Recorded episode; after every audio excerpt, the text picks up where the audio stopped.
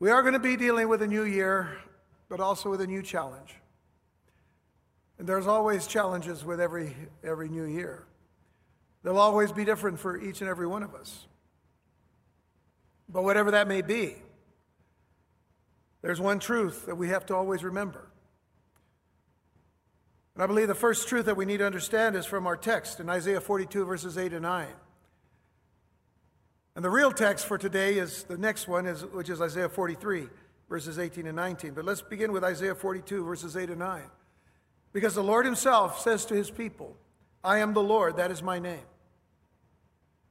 And my glory will I not give to another, neither my praise to graven images. Let's always remember that we have one God, and He is God over all. And there are no other gods. We do, not, we do not make other gods. We do not consider other gods to be anything or anyone and can tell us what God has already spoken to us clearly in His Word. And then He says, Behold, the former things are come to pass, and new things do I declare. Before they spring forth, I tell you of them. This is certainly uh, uh, an announcement of prophetic importance. New things do I declare.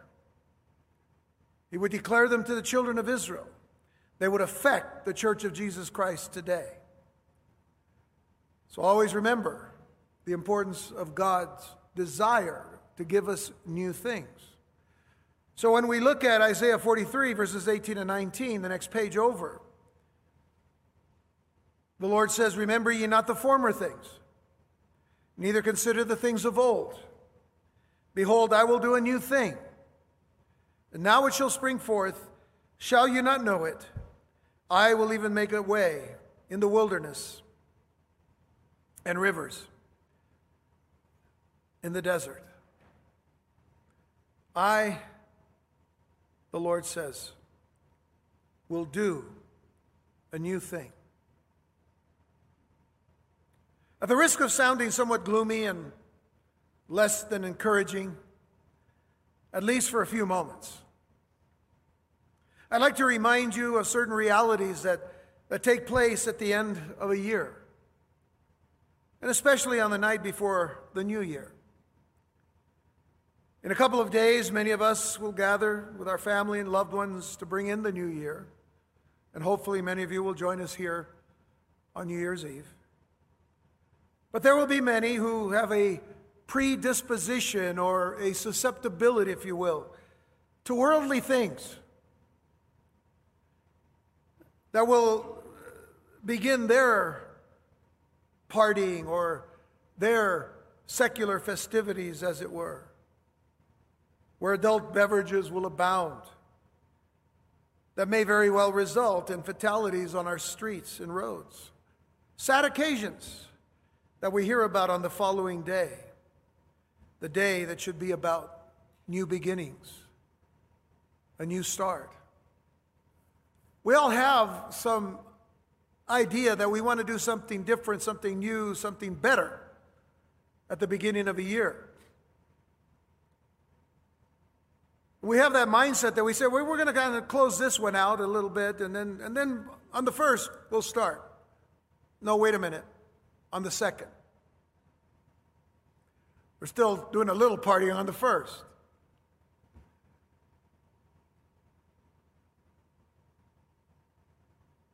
But if we're serious about a new beginning, and if we're serious about a new start, we shouldn't wait till Tuesday night or Wednesday morning. The new year starts now. because it's a new day that God has given us. The Word of God is clear. This is, a, this is the day that the Lord has made. Let us rejoice and be glad in it. It's a new day. Now, getting back to what's going to happen on New Year's Eve to, to a lot of people, many of us were there at one time. Many of us were there. Maybe not to the degree that some take it, but we were there. But so much has changed for us.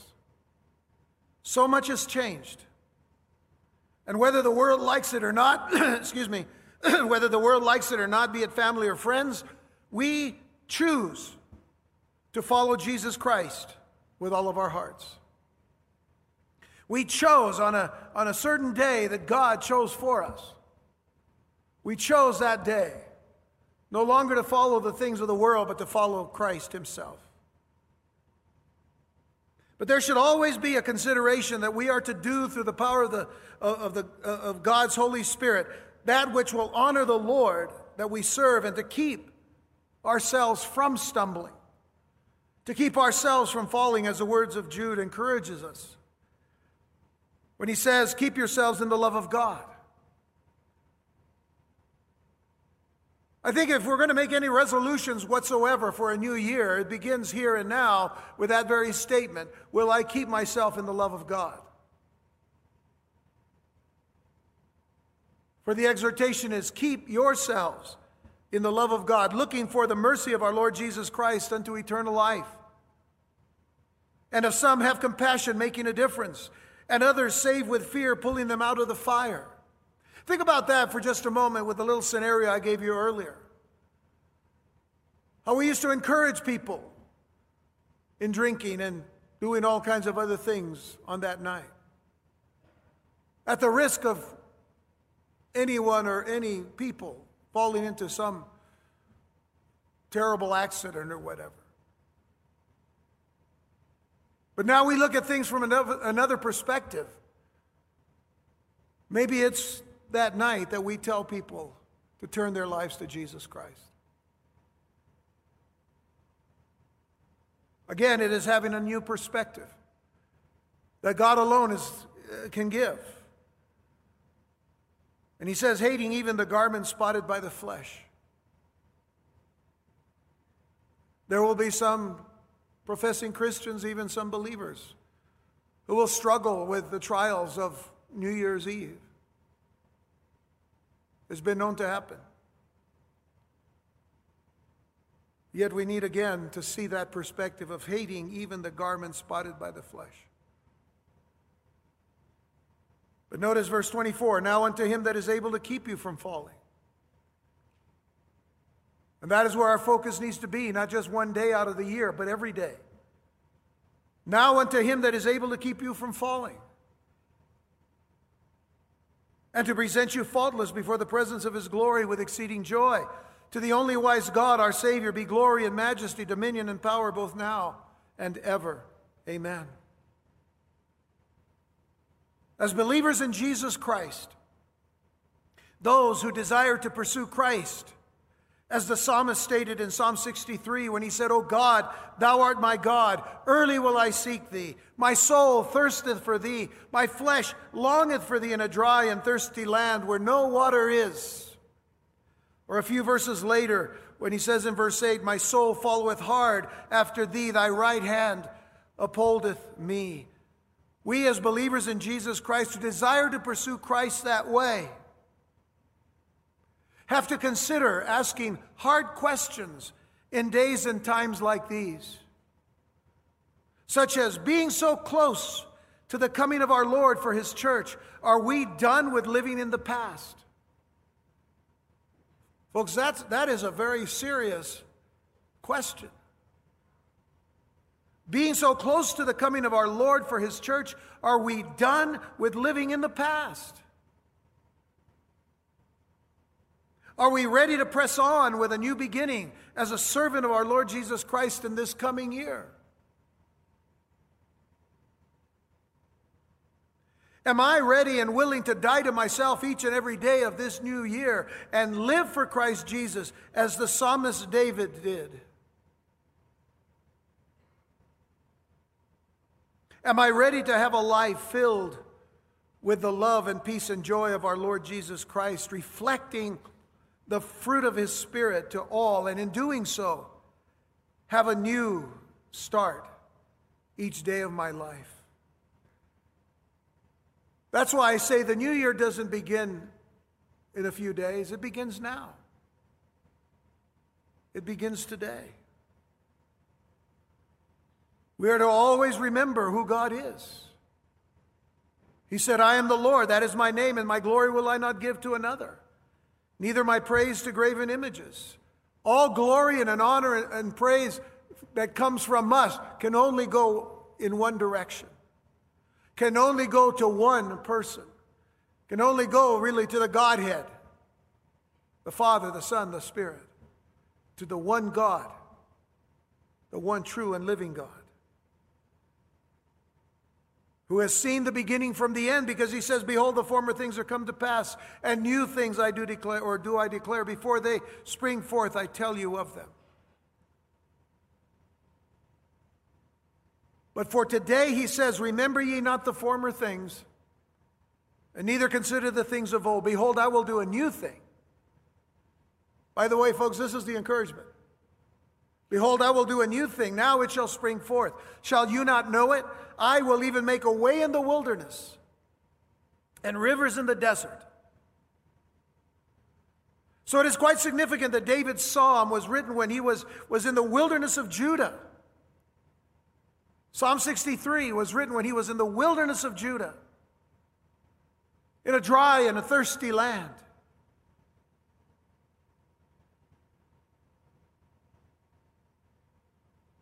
Much like the wilderness that we traverse as we await the coming of Jesus Christ.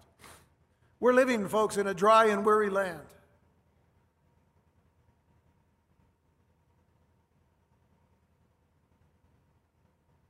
But the Word of God was written for us to see where we are today, especially the Hebrew Scriptures. Consider, if you will, the condition of God's people at the time of Isaiah's prophecy.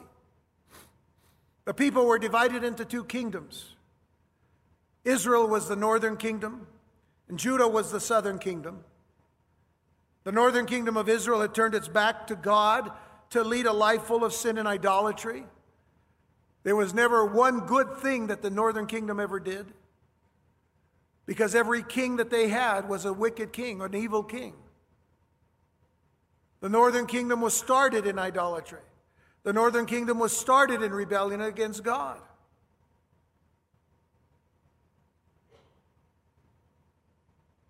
The northern kingdom rejected God's word and his commandments for the worship of idols.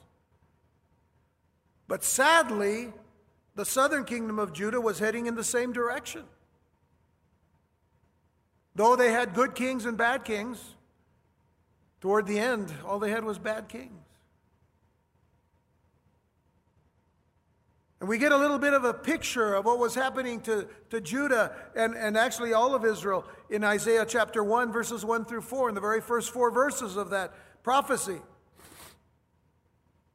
It tells us a vision of Isaiah, the son of Amoz, which he saw concerning Judah and Jerusalem in the days of Uzziah, Jotham, Ahaz, and Hezekiah, kings of Judah. Hear, O heavens, and give ear, O earth, for the Lord has spoken. I have nourished and brought up children, and they have rebelled against me. The ox knoweth his owner, and the ass his master's crib, but Israel doth not know, my people doth not consider. Ah, sinful nation, a people laden with iniquity, a seed of evildoers, children that are corrupters. They have forsaken the Lord, they have provoked the Holy One of Israel unto anger. They are gone away backward, which, which tells us they were backslidden people. To backslide isn't that you get on, a, on the wrong side of a hill and, and, and can't con- control yourself. No, you're pulling back. You're pulling back away from God. That is what a backslider does. And because the people would not turn their back on sin, Isaiah told them that they would eventually be defeated. The Lord would deliver them into the hands of the Babylonians so they, so they would once again become captives and slaves, slaves as they were so many, many years before in, in, in Egypt. And that for 400 some years. But look how clearly this is stated in Isaiah 39, verses 5 through 7, when the Lord gives a message to Hezekiah. Then said Isaiah to Hezekiah, Hear the word of the Lord of hosts. Behold, the days come that all that is in thine house and that which thy fathers have laid up in store until this day shall be carried to Babylon. Nothing shall be left, saith the Lord. And of thy sons that shall issue from thee, which thou shalt beget, they shall take away, and they shall be eunuchs in the palace of the king of Babylon. You will lose everything, and even your own sons will never be able to have their own sons. Beyond the day that they become eunuchs in the palace of the king of Babylon. Those are the consequences of sin. Now you might ask, why is it important to know these things? Well, it is important to know these things because through them we learn that there are consequences to all of our actions. There are consequences to all of our actions. Therefore, keep these things in mind as we continue. Now, I do have to interject here very quickly and say there is comfort coming. There is encouragement coming. But the people of Judah, they would still have to endure through another hundred years of difficulties before the fall of Israel, the northern kingdom. And then, once they go into captivity in Babylon, they'd have to go endure another 70 years of exile. But in the verses given in Isaiah 43, the Lord offers them words of consolation, of comfort, and of hope. He was calling them to a new beginning. He was calling his people, who he knew were rebellious and disobedient. He was calling them back by calling them to a new beginning. God was calling them to repent of their sins, to turn from their sins, to turn their back on sins, and to turn toward the God who created them.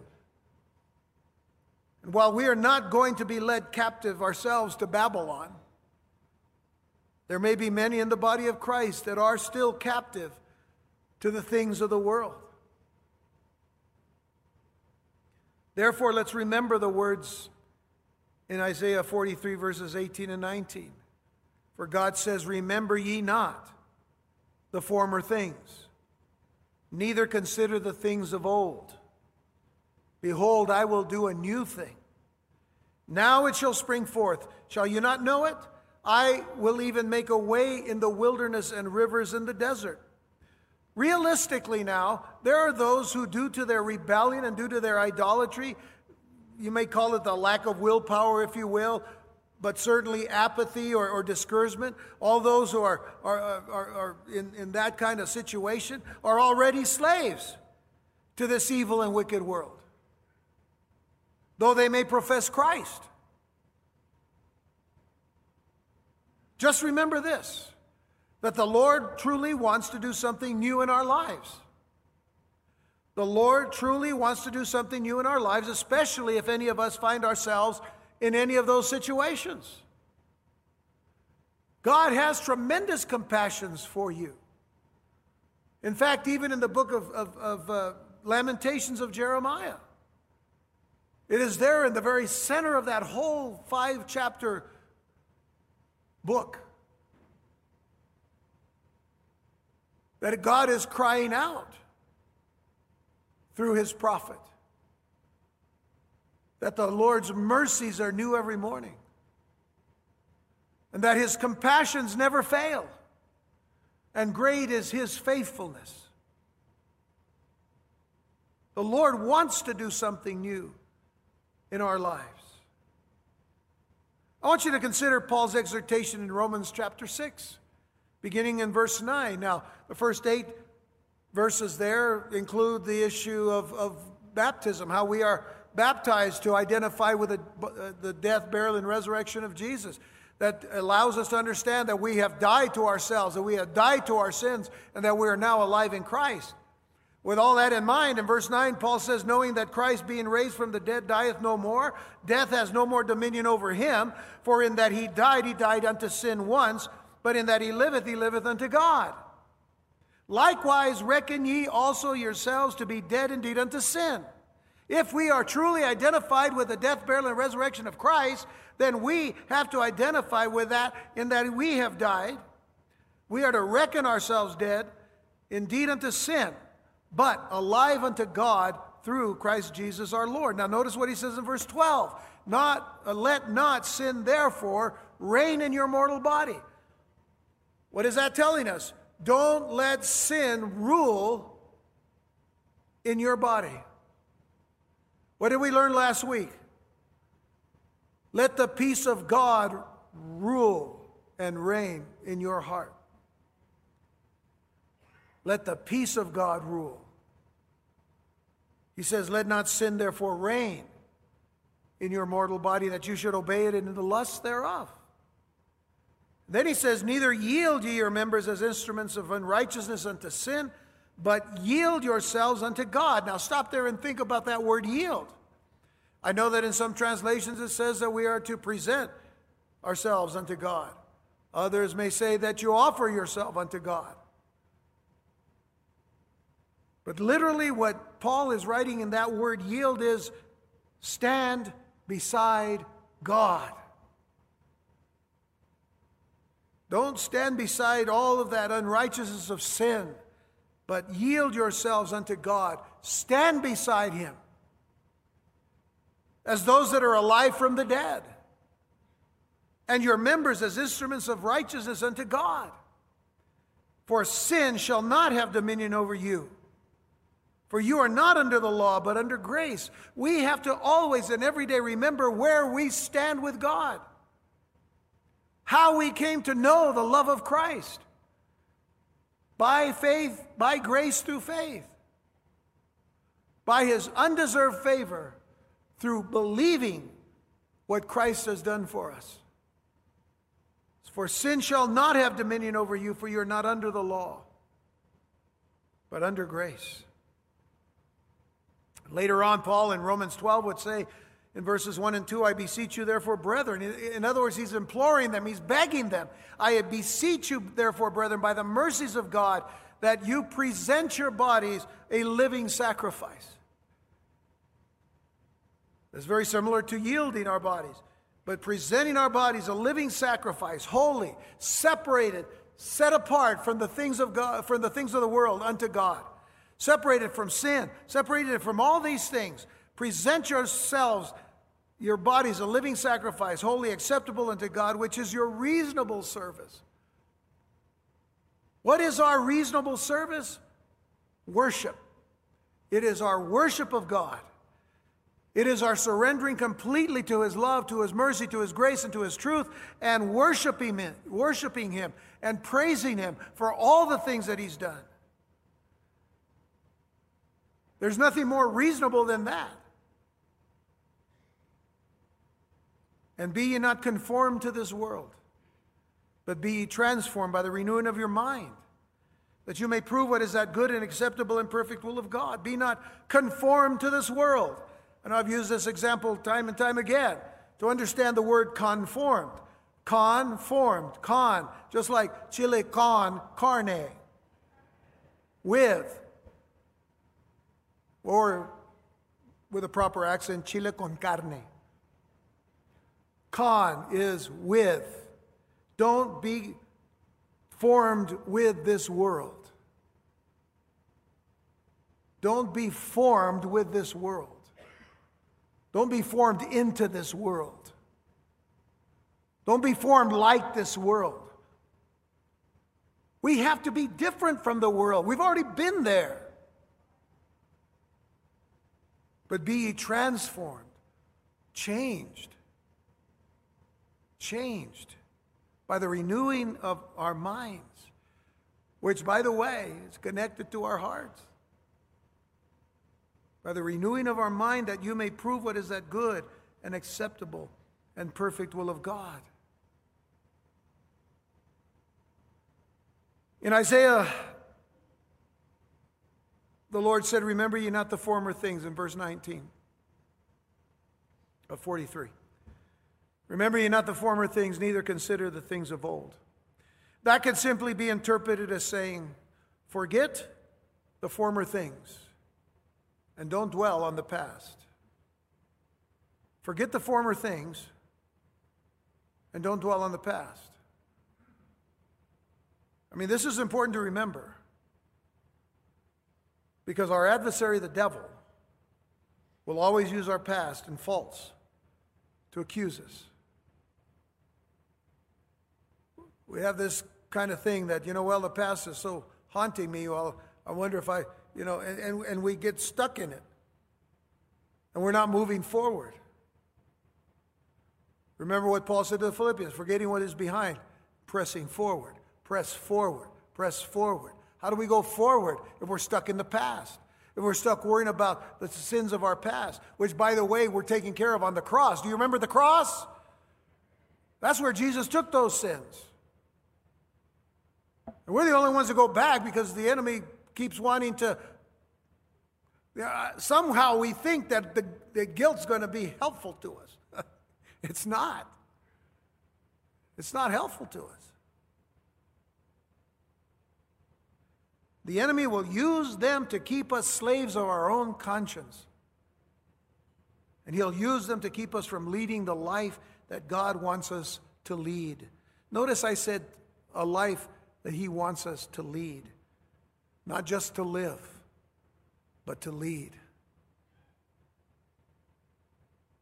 Because we're moving forward.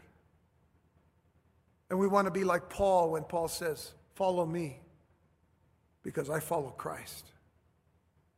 In that respect, every believer in Jesus Christ is a leader. We need to lead a life of holiness and of righteousness, of godliness, of truth, of mercies, of justice, true justice, not this social justice warrior stuff of, of this generation. It's really been a long time. I mean, the, you know, the idea, the philosophy of social justice. It's all about the world, it's not about Christ. It's not about true justice.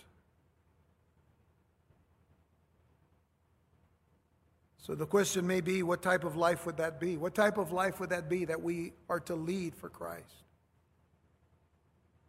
Well, let's consider Paul's letter to the Philippian church. Paul's letter to the Philippians, Philippians chapter 4.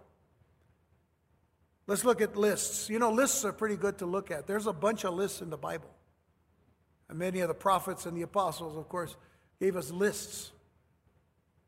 Not lisps, but lists. He said, Rejoice in the Lord always. That's a good way to start. We want to know the kind of life that we're to lead as a believer. We need to be a believer that rejoices, which means a believer that worships, a believer that praises God a believer that honors God with every faculty, with every part of his life or her life. You know, we, we, we pour out our life for God. Rejoice in the Lord always. And again, I say rejoice.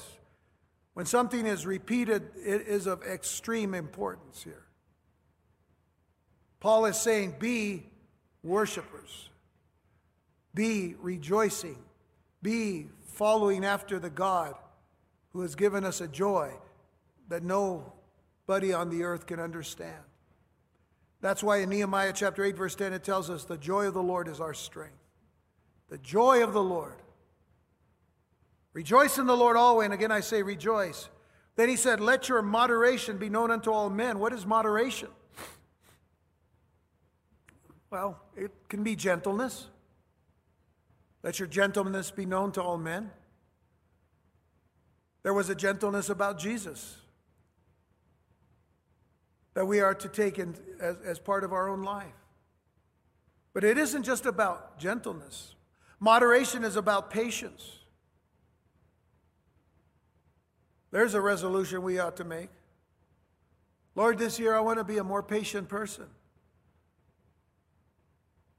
So, Lord, give me patience and give it to me now. That's not patience. Patience takes time. Moderation is more than gentleness and patience. You know what moderation is? It is appropriateness. That's probably the better understanding of the word moderation here. The better definition is appropriateness. Let your appropriateness be known unto all men.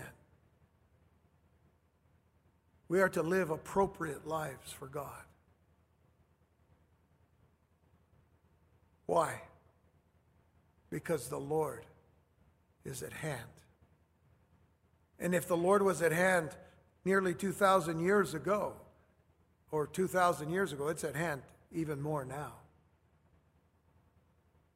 Be careful for nothing, but in everything by prayer and supplication with thanksgiving, let your requests be made known to God. The peace of God, which passeth all understanding, shall keep your hearts and minds through Christ Jesus. What we learned last week, the peace of God that is to rule our hearts. Finally, brethren, here's the list.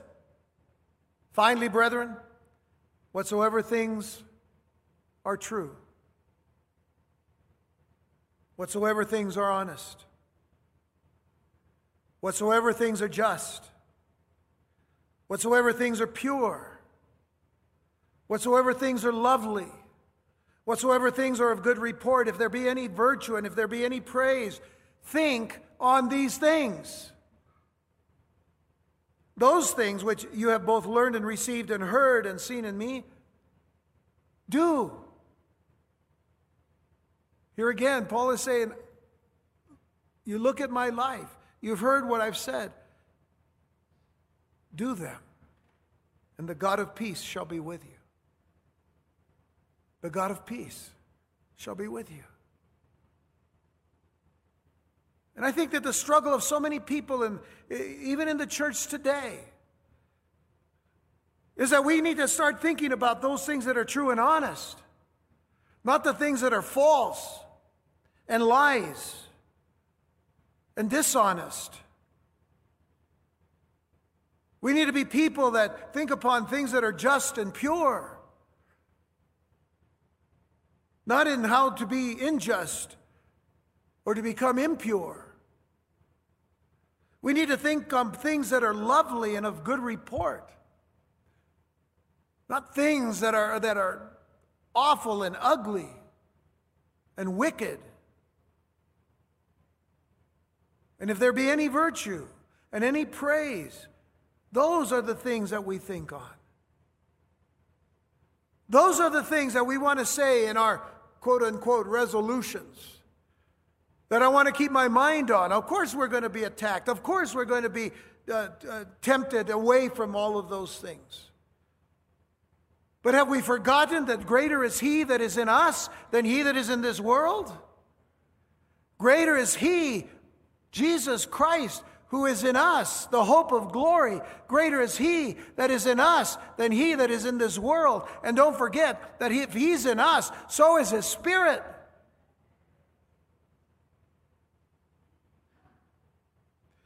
The enemy of our souls will continue to do everything that he can to keep us from the joy and the victory that is ours in the person and work of our Lord Jesus Christ by attempting to use our past to keep us captivated in sin. Or, if I, or I should say, to keep us captive in sin and captivated for that matter. We need to remember from where Christ rescued us. We need to remember from where Christ rescued us to cleanse us and to purify us. Because he didn't just rescue us to rescue us, he rescued us to change us. Because of us, because of being sinners, we were part of the problem. You know, it is something that we should always remember and testify to. We need to testify about what Christ did in rescuing us to cleanse us and to purify us. That needs to be our testimony, folks. I'd like to have you turn, if you will, to Acts chapter 10, because that's, that, uh, that idea is reflected in this passage. Acts chapter 10. Peter, the apostle, has been called to the house of Cornelius, a Gentile who actually reveres and respects the God of Israel.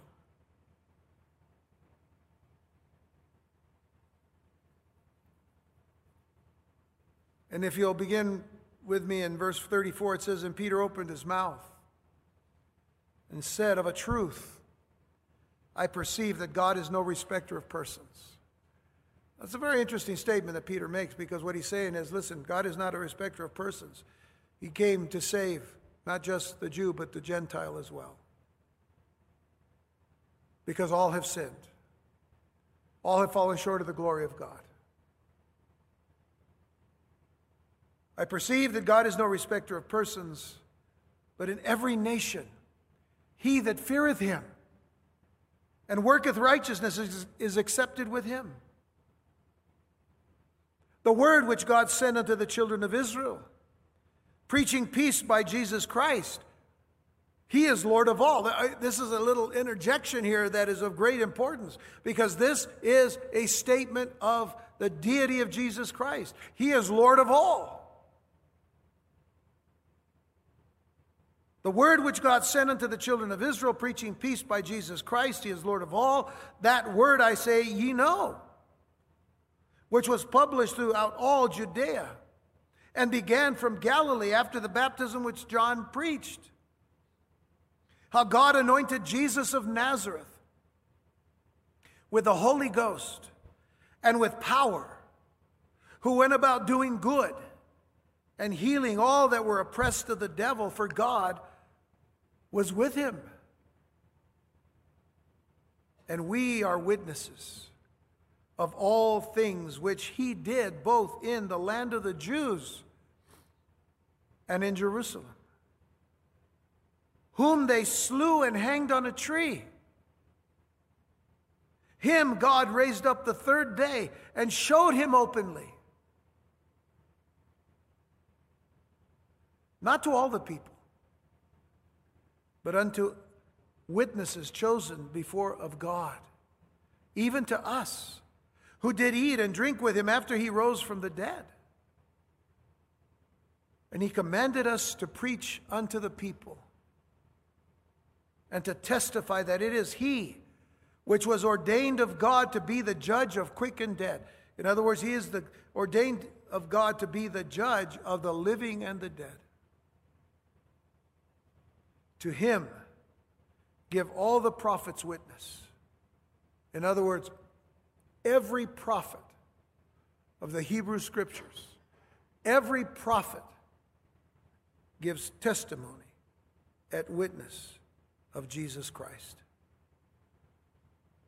That through his name, his name, Yeshua, Yehoshua, the Messiah, that through his name, whosoever believeth in him, whosoever, Jew or Gentile,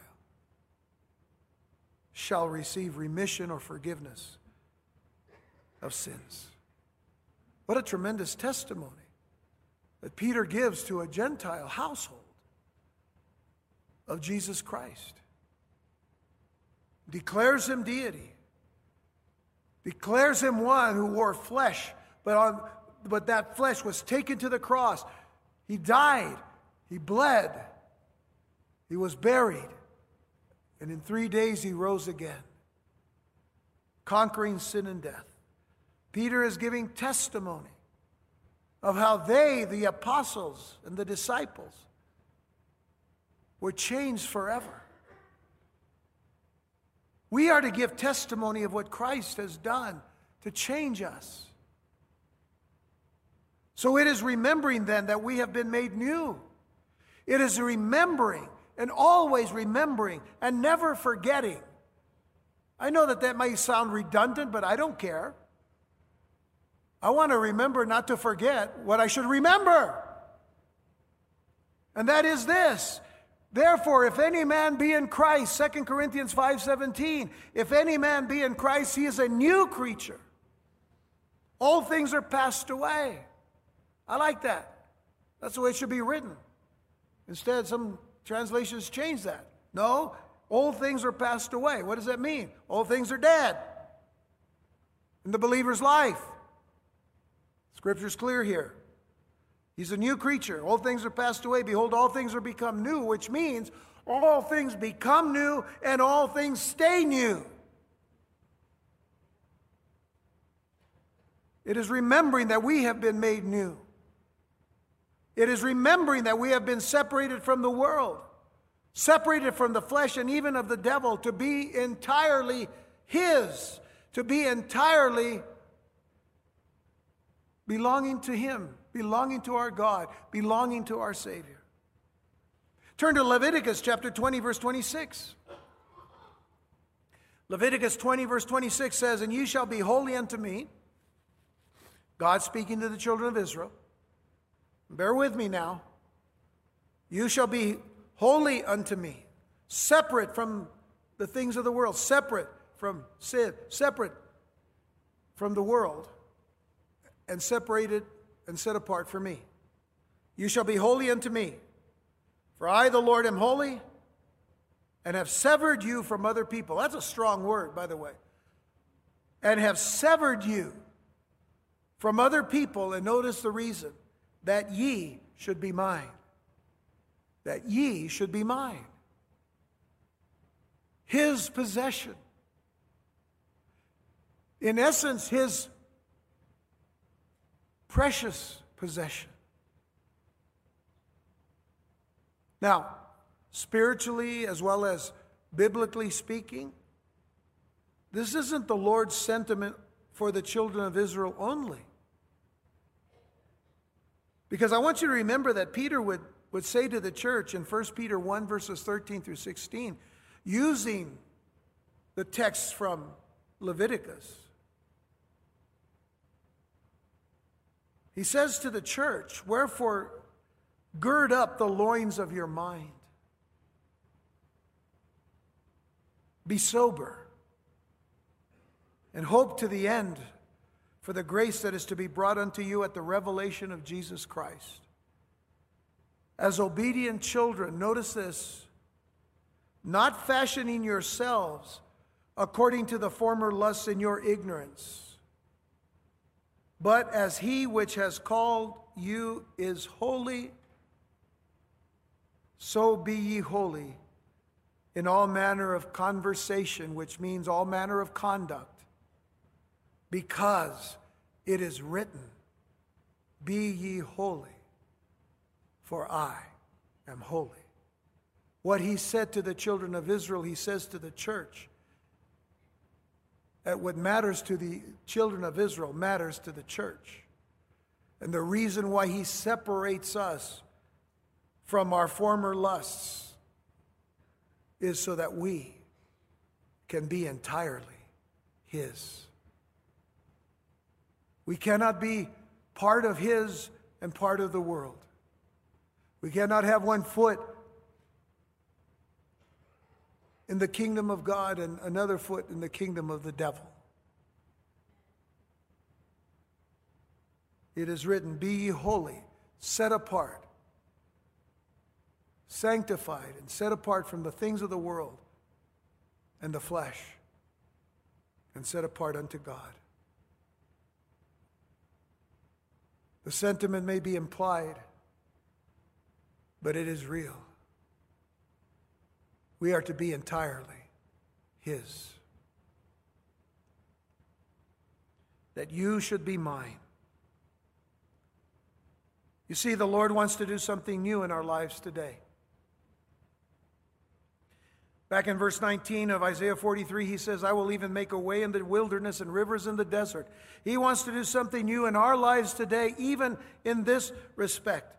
These were words of consolation. These were words of comfort to the people of Judah as they are to us as well. God's word to us is that if we will trust Him with all of our hearts, He will guide us through the tribulations that we have to navigate and pass through in this world. And folks, let's, let's, let's be honest. We are not to navigate ourselves alone. In fact, we need to surrender to the one who is the captain of our souls the one who will navigate us through the floods and the fires, the rapids that could wash us away from Him. Jesus said to his disciples before going to the cross, In John 16, verse 33, he said, These things I have spoken unto you, that in me you might have peace. There's peace again. We need to have peace ruling in our hearts. In the world you shall have tribulation. You will have troubles. You will have struggles. You will have trials. You will have floods. You will have storms in your life. But be of good cheer. I have overcome the world. I have overcome the world. Do you know what that statement is? Remember, he hasn't gone to the cross yet. He's hours away from going to the cross. Yet he is able to say, I have overcome the world already. Why? Because the Lord said, The former things are come to pass, and new things do I declare before they spring forth. I tell you of them.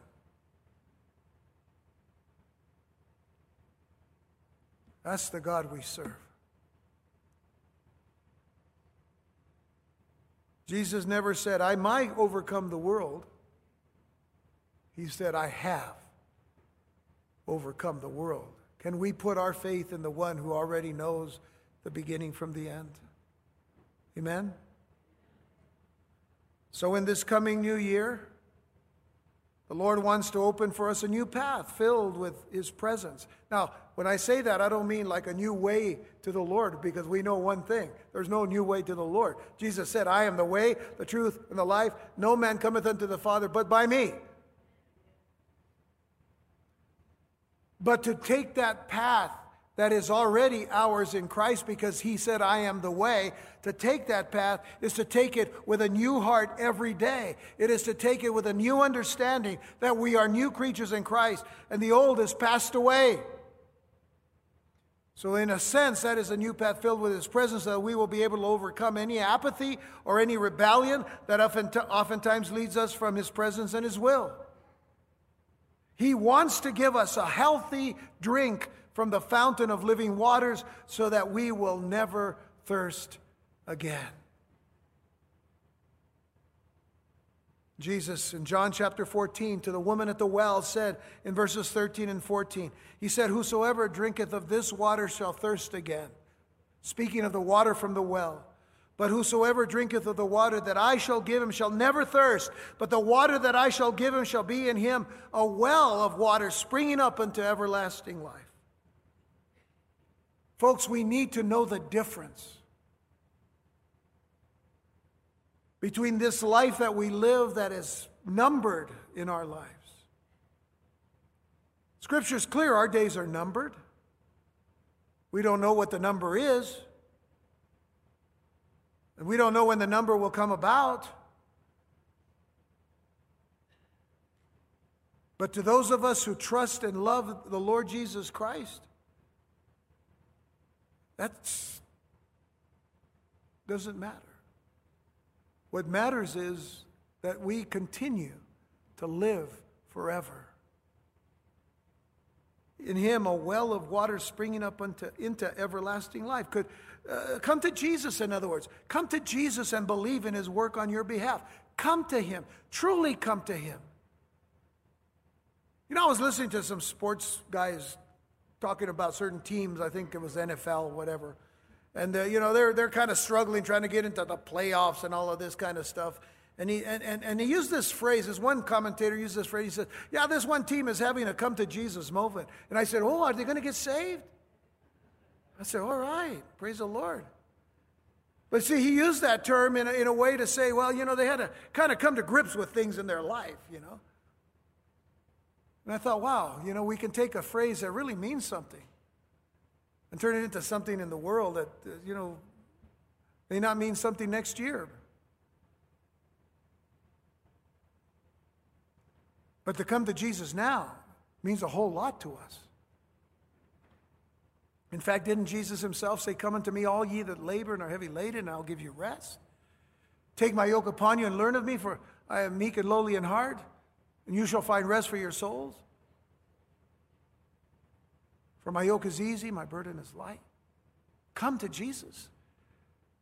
is not a cliche phrase. Come to Jesus is come to life, come to life everlasting, come to life that's eternal, come to life that goes beyond the life that we're living here right now.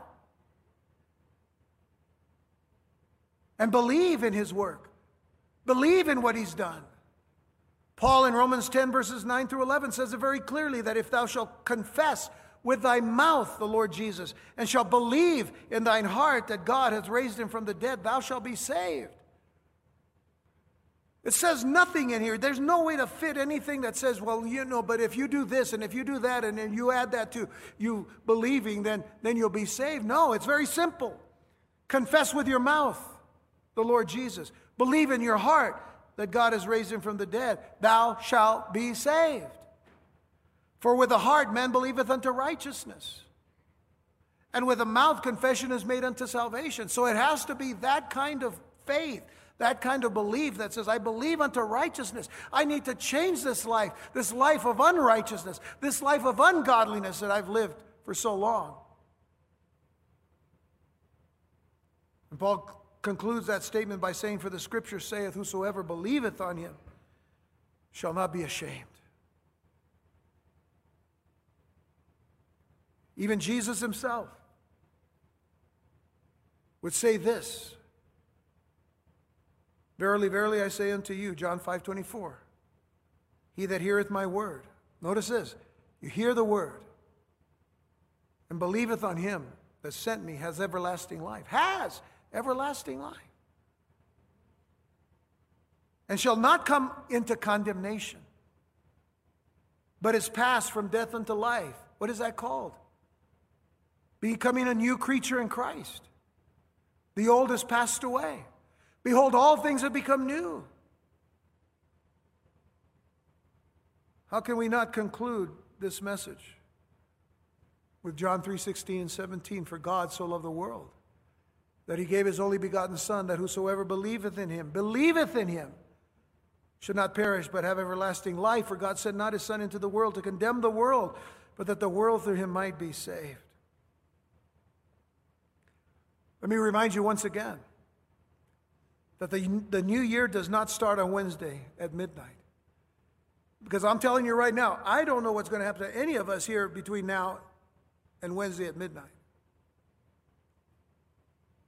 Our new year starts now. Now, to the people that were here last night, it started last night. But that's because they were here last night. But for you, it starts now. For me, it starts now. And let's remember the words of Paul in 2 Corinthians 6 2, and this is it. For he saith, I have heard thee in the time accepted, and in the day of salvation have I succored thee, have I helped thee. Behold, now is the accepted time. Now, behold, now is the day of salvation. Don't let it go by. Don't say, I'm going to finish this year off come, you know, in high water. Then I'll consider coming to Jesus. No, you come now. If you haven't come yet, you come now.